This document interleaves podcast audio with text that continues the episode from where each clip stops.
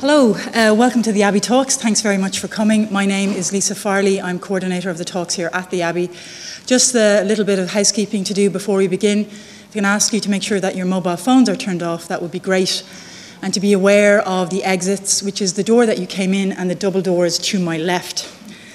Now, it is the day after the night before, an opening night that witnessed another standing ovation for Sive and half of Listowel descending on the Abbey. It wasn't just another night at the Abbey, though. It was a night to celebrate the easy wisdom and acerbic talent of John B. Keane, a writer so beloved that his casualness and warmth belied the genius storyteller that he was. He wrote of injustice, he wrote of poverty, he wrote of strong women, of loneliness, and the blight of disappointment in a way that we could fathom, recognize, identify, and deny, deny, deny. John B. Keane knew the weight, wonder, and power of words and above all, the importance of family. So tonight we welcome to the stage John B's youngest, Joanna Keane O'Flynn, with the Irish Times' Sarah Keating, to talk more about her father and the great Keane clan.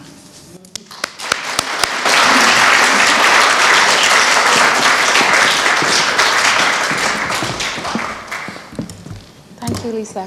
Thank you, Lisa. It's an honour to be here, cocked up, as we say in Kerry, in the Peacock.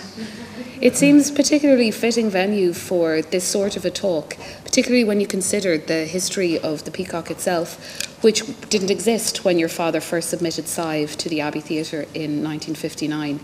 Um, and it is the place which would have, where it would have found a natural home as the site of experimentation. Yeah. And of course, the following director, Tomás Mac Anna, would have welcomed uh, Keane's work along with the work of Brian Friel and uh, Tom Murphy, who he began to champion. I suppose I'm interested in the very first um, production of Sive uh, in Listowel, obviously before your time, um, and yet that relationship between how Sive went from being a local amateur drama production to something that ended up on the na- on the uh, the national stage uh, later on that year. Yeah, my dad. Um, he went to a play called uh, All Souls Night by uh, Francis Tomelty, uh, and it was on up in the in the local hall in the town. And when he went to it, he said, "Figured I could write a play myself." So he went off down to the bar, and he had I think he had a glass of whiskey, and he wrote through the night.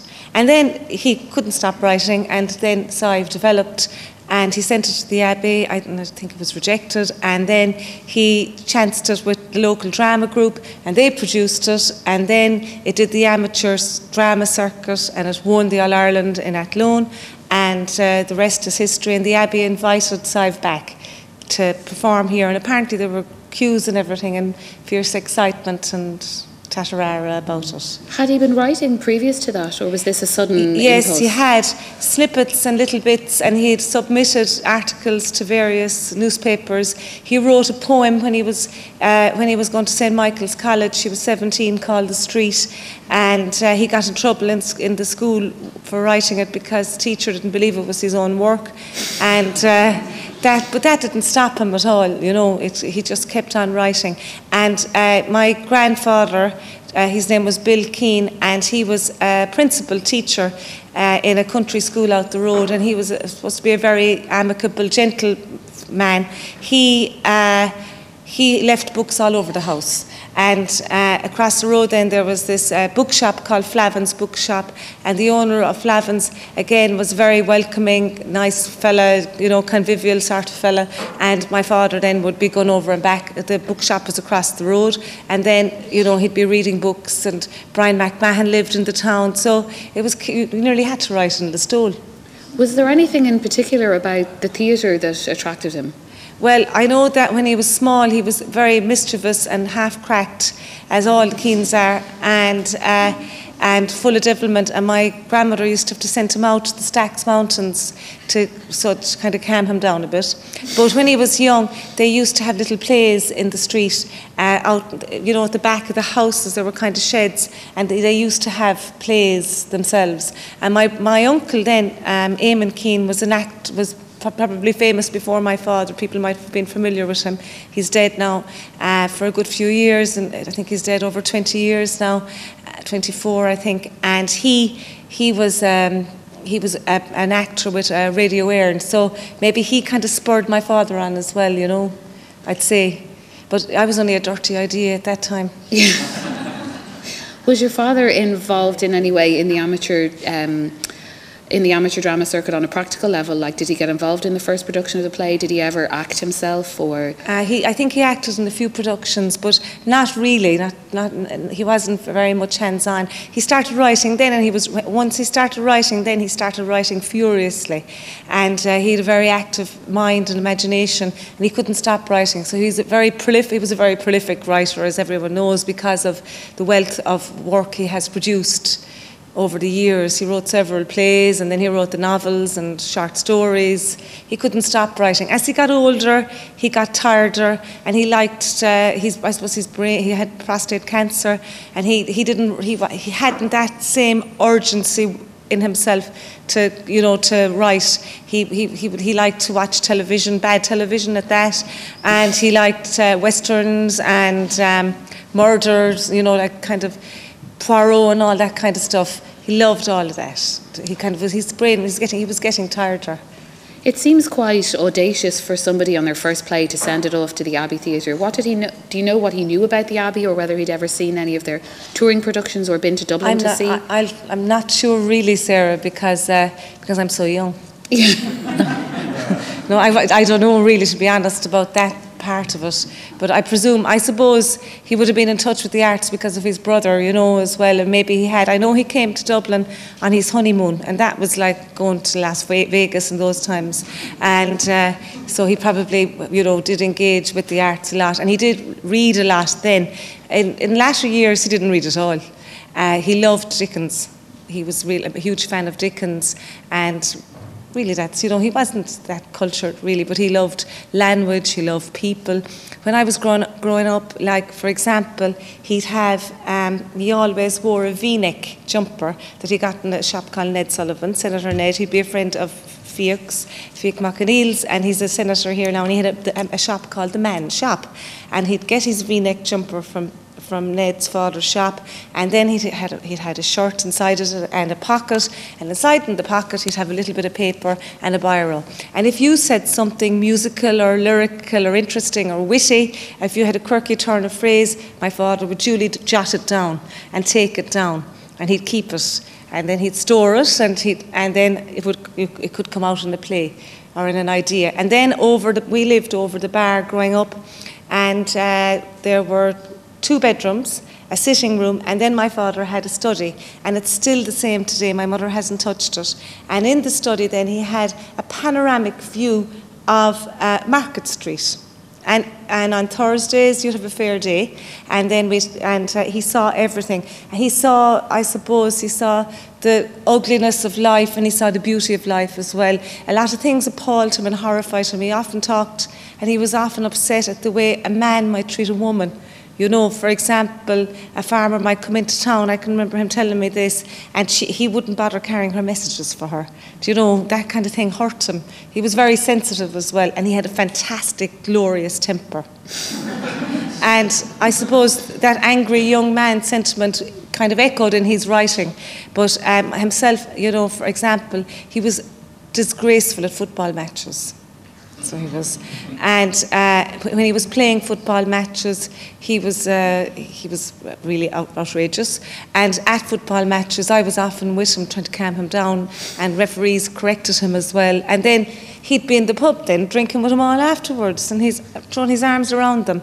He kind of he also it was the time. Do you remember about twenty? I suppose twenty years ago, you could have two. Was it two half pints? Was it four half pints? You could drink two pints, couldn't you, and drive?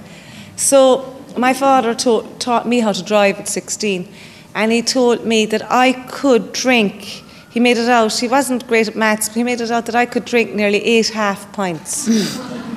and have a great. So I was driving him around the country at football matches. He, you know, that, that was he was a character really. Just that idea of him sitting in a study overlooking the main street, and in an interview, he once commented that I'm never stuck for words. All I have to do is look out the window. Yeah. And I'm wondering, did people, recognise themselves in his plays or what the local reception would have been? Did he ever have any experience of, you know, of that farmer who wouldn't carry yeah, the woman's play, messages? There was a play in, once yeah. he did called The Good Thing, and I can remember them all going off all dressed up in maxis at the time, and they were all going, it was on a Limerick for some reason. And there was one kind of character lady in it, and she was very sexy and vivacious and lively, as you, if, you, if you get my drift. So this local character, anyone from the stall could know her. Anyway, they all went off on the bus to the play, and in the middle of the play, there was a very there was a passionate love scene, and she, that's me, she said. she stood up in the middle of the play. So yeah, I suppose people could identify with him, and he did, but he was sensitive as well. You know, the, like for example, the field is kind of loosely based on on a murder in Rainagown, but at the same time, he maybe he did ruffle feathers. He wrote two plays Pishogue is one, it's an Irish play, and Vigilantes, and he never wanted them to be um, done while he was alive. So we still have a copy of Vigilantes and Pishogue, and my mother now says we won't do Pishogue until I'm dead. Vigilantes, maybe we might, you know, we might do it in the next few years, whatever. Uh, that was about the rugby ban in the 40s, so because he played rugby and he was upset over that, and he wrote about that as well. So he, he didn't want to upset people either. He was very, he was, he, he had a great temper, and I can remember him as well. Himself and my mother had fantastic rows, and he'd bang the door, and then he'd come back and he'd give her this huge kiss. And uh, so they, they, and they were mad about each other. They were madly in love. It was great, great stuff.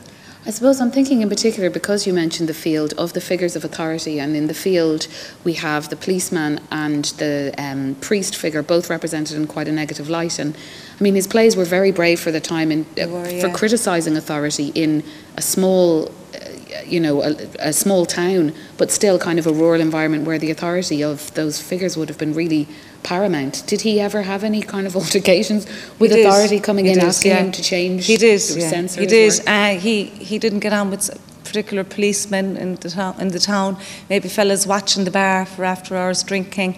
Uh, he had issues with them. Uh, he would have been also. I say, as a young man, very angry with the church, and my mother uh, has recorded in an interview, actually for the Abbey, for the education programme, that she remembers after Sive, a curate came in and, and advised my father on many changes which needed to be made to the play. And uh, we never, he never, anyway, apparently the curate never darkened the door again. So he didn't tolerate any of that. And he did expose, okay, he did expose the hypocrisy of the church a lot, really, especially in their treatment, ill treatment of women, I think, which was no harm. Yeah, it's the time. amazing, I think, because in the context of the professional theatre in the 1950s, you had Dublin Theatre Festival being cancelled in 1957 because of the priests wouldn't give their blessing, and to think that in the amateur local scene that there was a certain license to actually express this sort of Yeah. dissatisfaction the is incredible.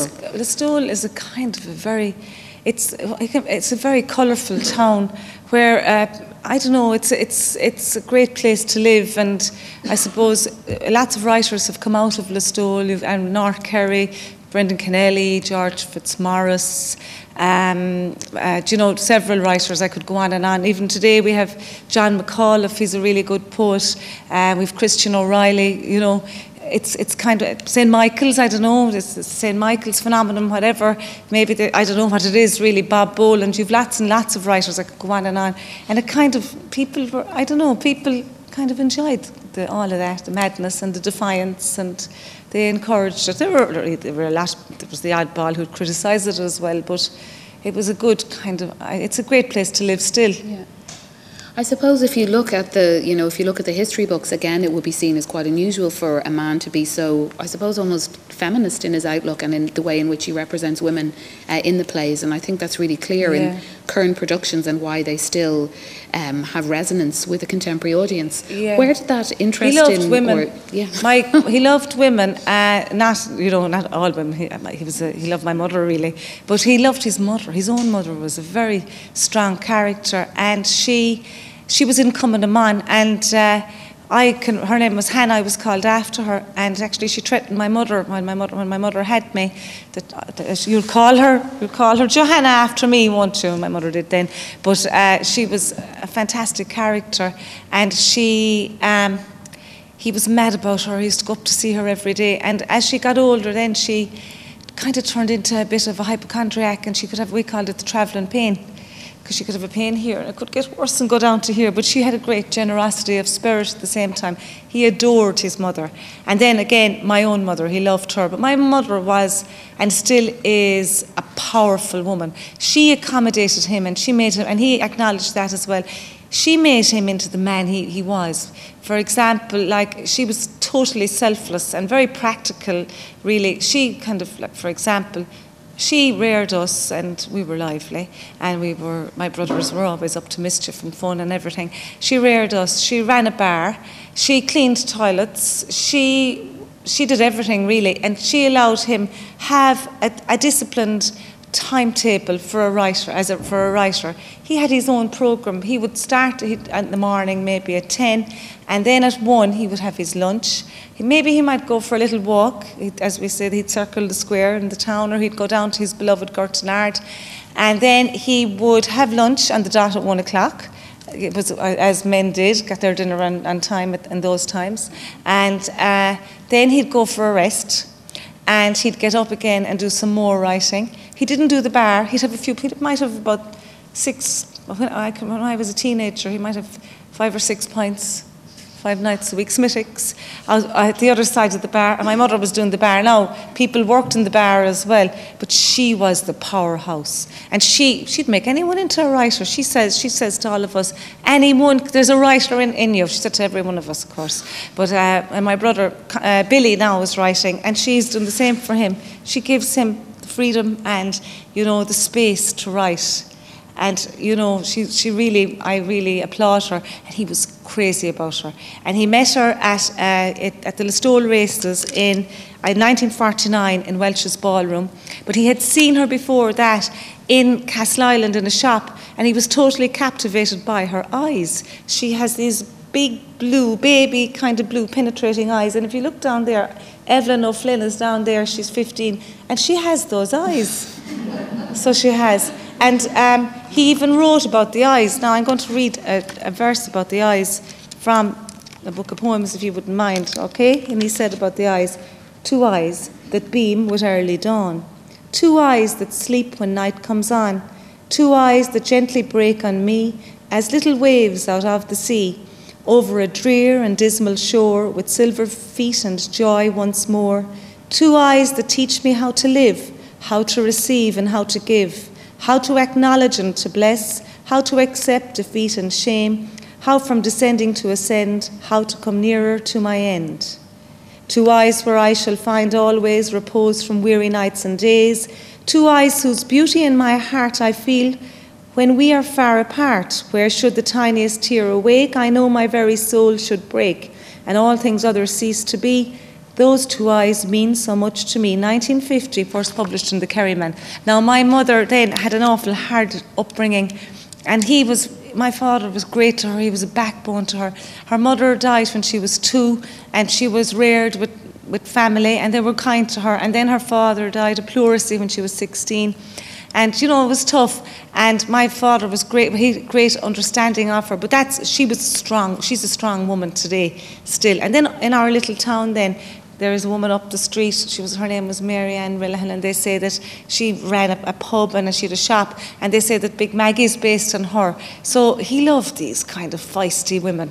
And he had great, I, I, he had great kind of compassion for women as well. He enjoyed women, enjoyed their company, and like I was always with him everywhere. And you know, I suppose I was his pet really. And uh, he brought me on great drinking sessions, and he taught me how to drink and everything in respect. Yeah, I know I, I, my daughters are here, but anyway. well, we spoke at the start about um, the Abbey rejecting the play in 1959, as they rejected many plays by people who would go on to be yeah. um, some of the most important writers of the 20th century Irish theatre. Um, and I'm wondering what your father made of his kind of latter success when, you know, obviously Sive was then produced in the Abbey in the 1980s. It's being produced right now um, up on the main stage how did he respond to, um, I uh, suppose, his national success? Because he was a yeah. national figure with his yeah. newspaper columns. Yeah, and the Abbey toured then also with the field. They went to Russia, and the Russians said that we had uh, that uh, that my father had stolen the idea. Of course, the greed for land is probably universal kind of. But also very, very Russian. I yeah, know there's a yeah, real. Yeah, um, yeah. Uh, my father uh, never lost his childlike sense of wonder and sense of fun, and he was he was so proud when the plays did well. And he was really thrilled and he'd be waiting for the reviews and everything. You know he was he was really chuffed to be honest and delighted. And was his work still being produced on the local scene then? Yeah, really, I suppose John B is the darling has has been over the years, not as much now, but uh, uh, the darling of the uh, the darling of the amateur groups. It has been his work has been produced all over Ireland, really, and uh, it's, it's still to this day, you know, it's very popular around Ireland. You so teach you teach it as well, and I'm I'm sure that that idea of it being so formative to students' education um, enables the plays to kind of continue to last. Yeah, I suppose. Yeah, yeah. Uh, I've taught uh, the field, and I can remember I taught a girl. There, there was a line in the field about, you know, the drapers are too hypocritical to put knickers in the windows. And this one said to me, I can't remember what country she was from. She, that is my country, miss, she said to me. You know, and uh, you know the way the girls also have identified with the play, uh, the field as, as, well. You know the way the men were so dismissive of the girls and making kind of kind of sexual. There's nothing like a bull to move a heifer that line. They could identify with that as well. You know, to this day, the way fellas kind of treat them. You know, kind of, uh, you know, this kind of thing. So they could see that, you know, it, it still has meaning and relevance to young people today. And even Sive, you know, that atrocious story in the news now about the girl being abused. Sure, that was abuse of Sive. And after the play last night, we usually there's a huge sense of gaiety after a production, but we couldn't kind of laugh for a good three quarters of an hour because we were all eh, affected. You know, it, it, it struck a chord with us what happened, the violation of that young girl's innocence, and it's still happening. It's still happening in our world, in our country. You know, it's. I still think it's still happening anyway. And do you think it's that sense of? Um, I suppose you're somebody who probably lived through the changes of. Uh, the womanhood and the, yeah in the, our society yeah, Joanne Hazels and, and all that yeah I have I suppose. But I don't know we have moved on and I think we've stepped back a bit as well when you see these things happening. You know human trafficking women coming into countries it's it's it's appalling. You know women being blackguarded here and all that it still is significant. And you were the only girl in the in the family. Uh, was your father very um, encouraging of you as, uh, you know, as as a woman or as a girl being treated differently um, than the male children, or well, encouraging you in a to be kind of a, an engineer or anything like that, you know. but uh, I was. Uh, he he really wanted me to be happy. And I suppose uh, he was always, you know, he wanted me to have fun and enjoy life. And I'd say, Dad, what should I do? Be nice to old people. He was very decent with me, do you know? He was very decent with me always, and my, to my brothers as well. He, you know, he could buy you a car out of the blue or something like that. He was very loving and full of fun. So he was. And he all, and the other thing he always wanted me to do with him is go for a walk with him and we'd go down to the river, and he loved the river. And um, he's written about the river as well, uh, lots of songs about the river and poems about his beloved river Feale.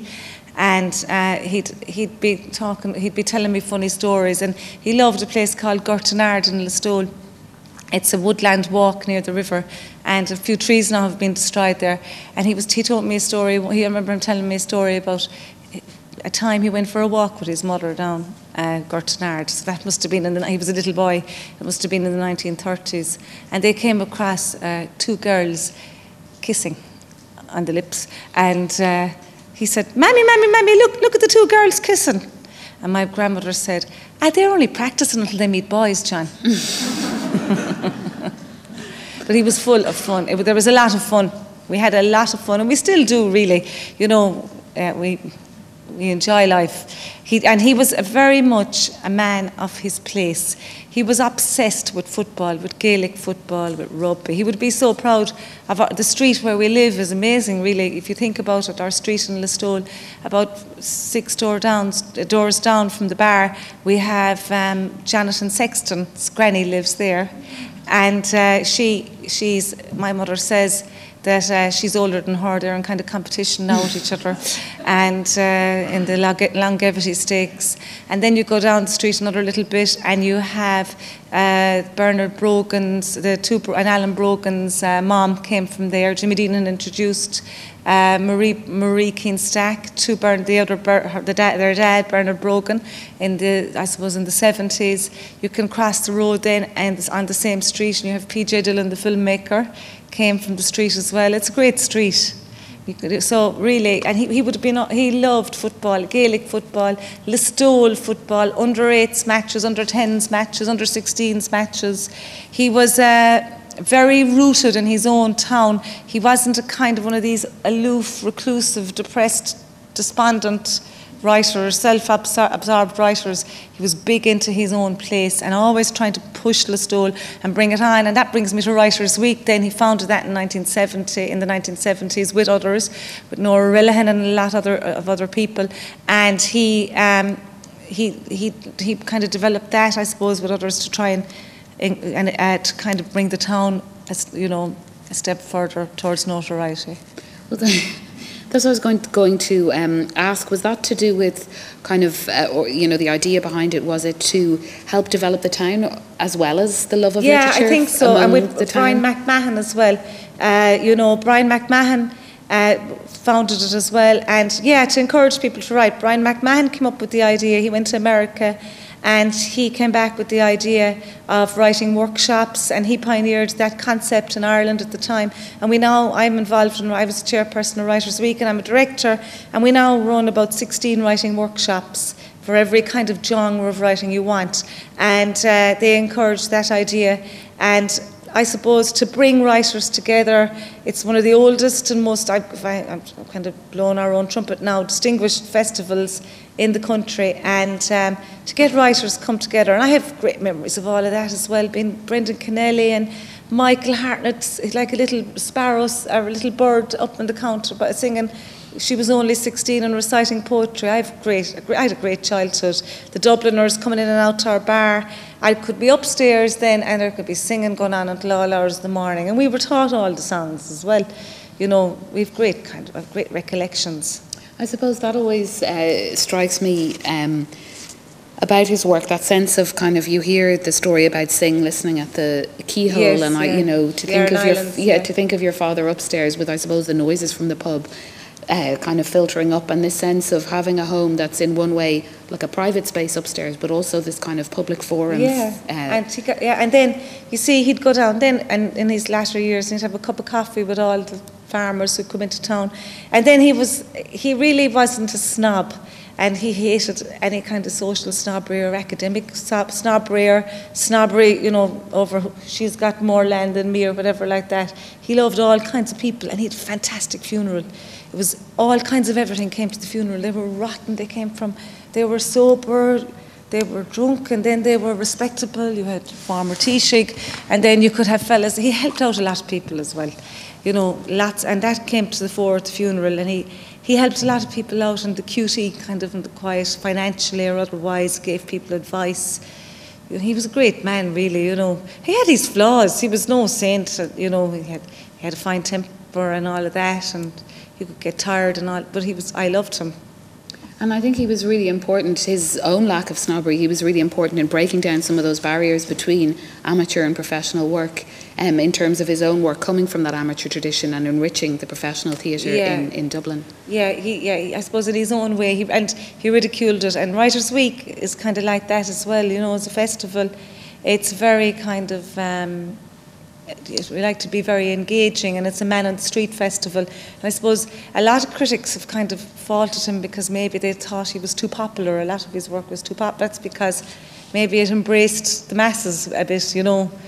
But that's the, that was his kind of mindset. Or I know your mother spoke in that interview that you mentioned um, online about. Um, the fact that this, you, know, the fact that he thought that Sive was an Abbey play, and I suppose I was wondering what she might have meant by Abbey play, and I suppose what she probably meant was that he thought maybe that the that the play actually spoke to a body of people rather than just to the local community, yes, yeah, and that being the defining factor. Exactly, yeah, because when it's the National Theatre of Ireland, really, that would be. That's a very good point. That it would talk to body politic. Yeah, I can can see that that point of view.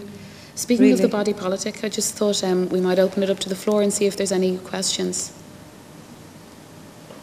Will we say one decade of the rosary now? yeah. You know the way, the way that uh, the Kerry is in Dublin, Yeah. and there's a kind of a bias my accent, you're not from North Kerry. Oh, how are you? But- What part of North Kerry? you- Where? Oh, yeah.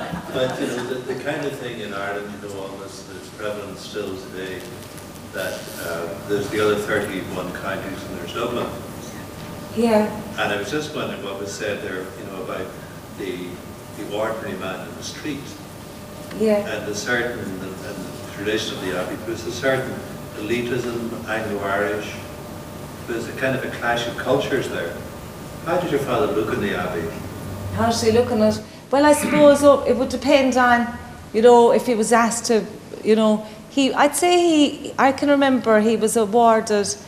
Was it called the C award? C award. I can remember that I was pregnant with one of my daughters. He uh, he really respected the Abbey. Really, I'm, I'm sure he was hurt when he was rejected by the Abbey at that time. But I was never. I wasn't there for that. But he wasn't a man really. He didn't bear grudges, and he often lectured us on the importance of forgiveness. He was a very magnanimous spirit, but like he could be angry as well at the same time, and he had a chip in his shoulder about a lot of things. I'm not saying that he was like pope, a pope or you know very um, angelic. He wasn't, but I'd say he he by and large he had great respect for the abbey. I would say really, you know, he didn't have this big kind of grudge against the abbey at all.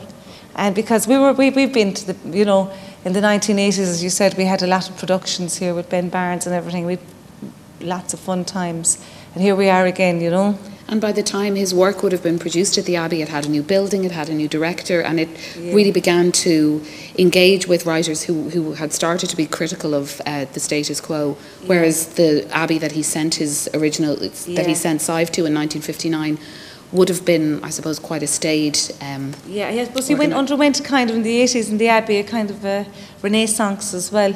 And then for the last few years, a lot of our plays were done by, Dru- his plays, our plays, as I, his plays were done by Druids. So now it's great to have another, a new departure. Again, it's very interesting, you know, from a direct, directorial point of view to have seen how Conall Morrison um, treated Sive. I think that he was he was a real purist. He was very. The, it was a very um, dramatic theatrical production, and I, I was I was touched at how he portrayed Mina last night because Mina, Jesus, she had an awful life between baking bread and getting meal and and washing out washing you know washing um, clothes and it was a real life of do- a toil and, tr- and trud- drudgery. We saw the human side to Mina through the stage directions as reflected through the direction of, of um, the very observant direction of Conall, which was very interesting for us again. You know, it was another kind of look at, another insight into the play. And, did your father have any favourite playwright himself, or writer that he particularly see? Dickens, really, and then he got yeah he got lazy, but he had loads. He I suppose he he had a lot of good friends, you know, playwrights. He would have been great friends with Bernard Farrell. He would have been very good friends with Tom Murphy, who was there. Bernard and Tom were there last night. Hugh Leonard, they were all, you know, and they'd, come to Writers' Week and everything. And um, then Brendan Kennelly and himself were real buddies, and I suppose uh, Michael Hartnett. They were his yeah, but they were his real friends, you know, and, and Bryan MacMahon, of course, as well, was in the town with him, and they were great pals as well. But uh, not really, because he, he was really into um, t- television, and he loved kind of, um, he loved westerns, as I said before, and that kind of thing. And I'll always remember when uh, the, you know, the tape, the video recorders, when did they come out? And the kind of the, was it the late, seven, early 80s? We were thrilled with he was mad for watching movies. We, we'd stay up all night watching movies all and he loved which I love myself all the gangster movies. He would have loved now the Wolf of Wall Street that kind of thing. He loved all of the Godfather movies Scarface and I watched them all. I was about 10 or 11 with him. And um, he was big into film. He got a, he was too I think his brain was too tired for reading. You know, he, and film was his kind of escape route. Then we didn't go to the cinema. We were delighted anyway with uh, this newfangled uh, video recorder, and there was no shop in Listowel, so we used to go off to Ballybunion to get the tapes at the start, start nine miles away. So he loved film really and TV, good, you know, good and bad television, as I said. At really. the same time, that seems to make quite a lot of sense. I mean, Dickens and westerns. I mean, if you kind of reduce them down to their basic elements, they're about the battle between good and evil. And if you look Yeah. at those, you know, if you look at his big plays, they again have that same kind of oppositional force between, you know, the the, the bad characters and, the, and, and the virtuous characters. Yeah, it's and uh, interesting. Durango, the novel, is all about a cattle drive, and that he was inspired about the great cattle drives across the across the plains of the American states. So, again, American film probably influenced him a lot as well, as well as the river and the, the community and the hardships experienced by women, loneliness again. He saw a lot of it, you know, sadness. You can see it really epitomised in a lot of his plays. Really, immigration. He immigrated himself uh, to to gather up enough money to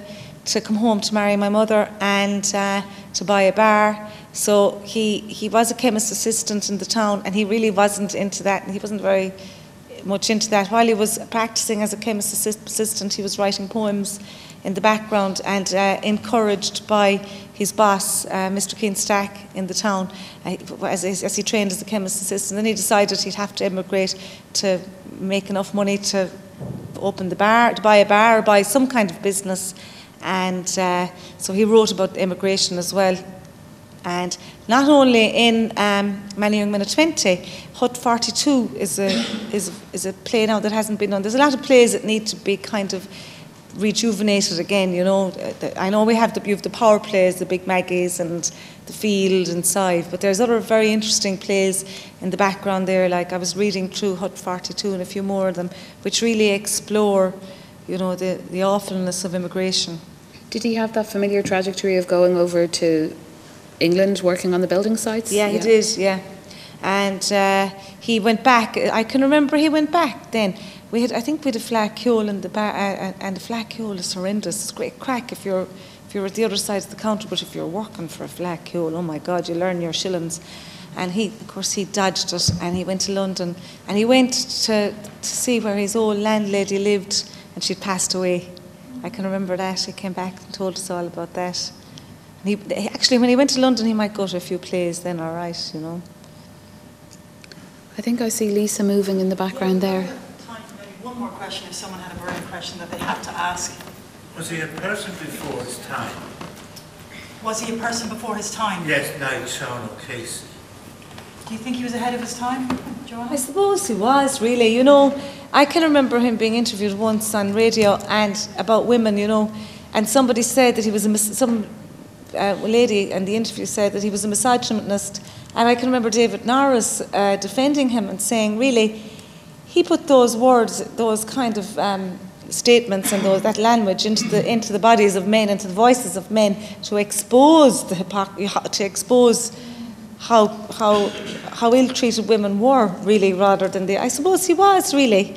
He was a brave voice. He was an angry young man as well, and he got it out and he expressed it. He took. He also another thing you probably remember about him was his involvement in the language freedom movement. There was a rule whereby you. Um, the baby's crying. Uh, there was a rule whereby you you were um, what were you? You couldn't. You'd fail your leaving cert, I think, if you. Uh, if you didn't, if Passed you your Irish, passed couldn't your Irish, university. and he got very involved in that, and he was threatened over that as well. That really infuriated him.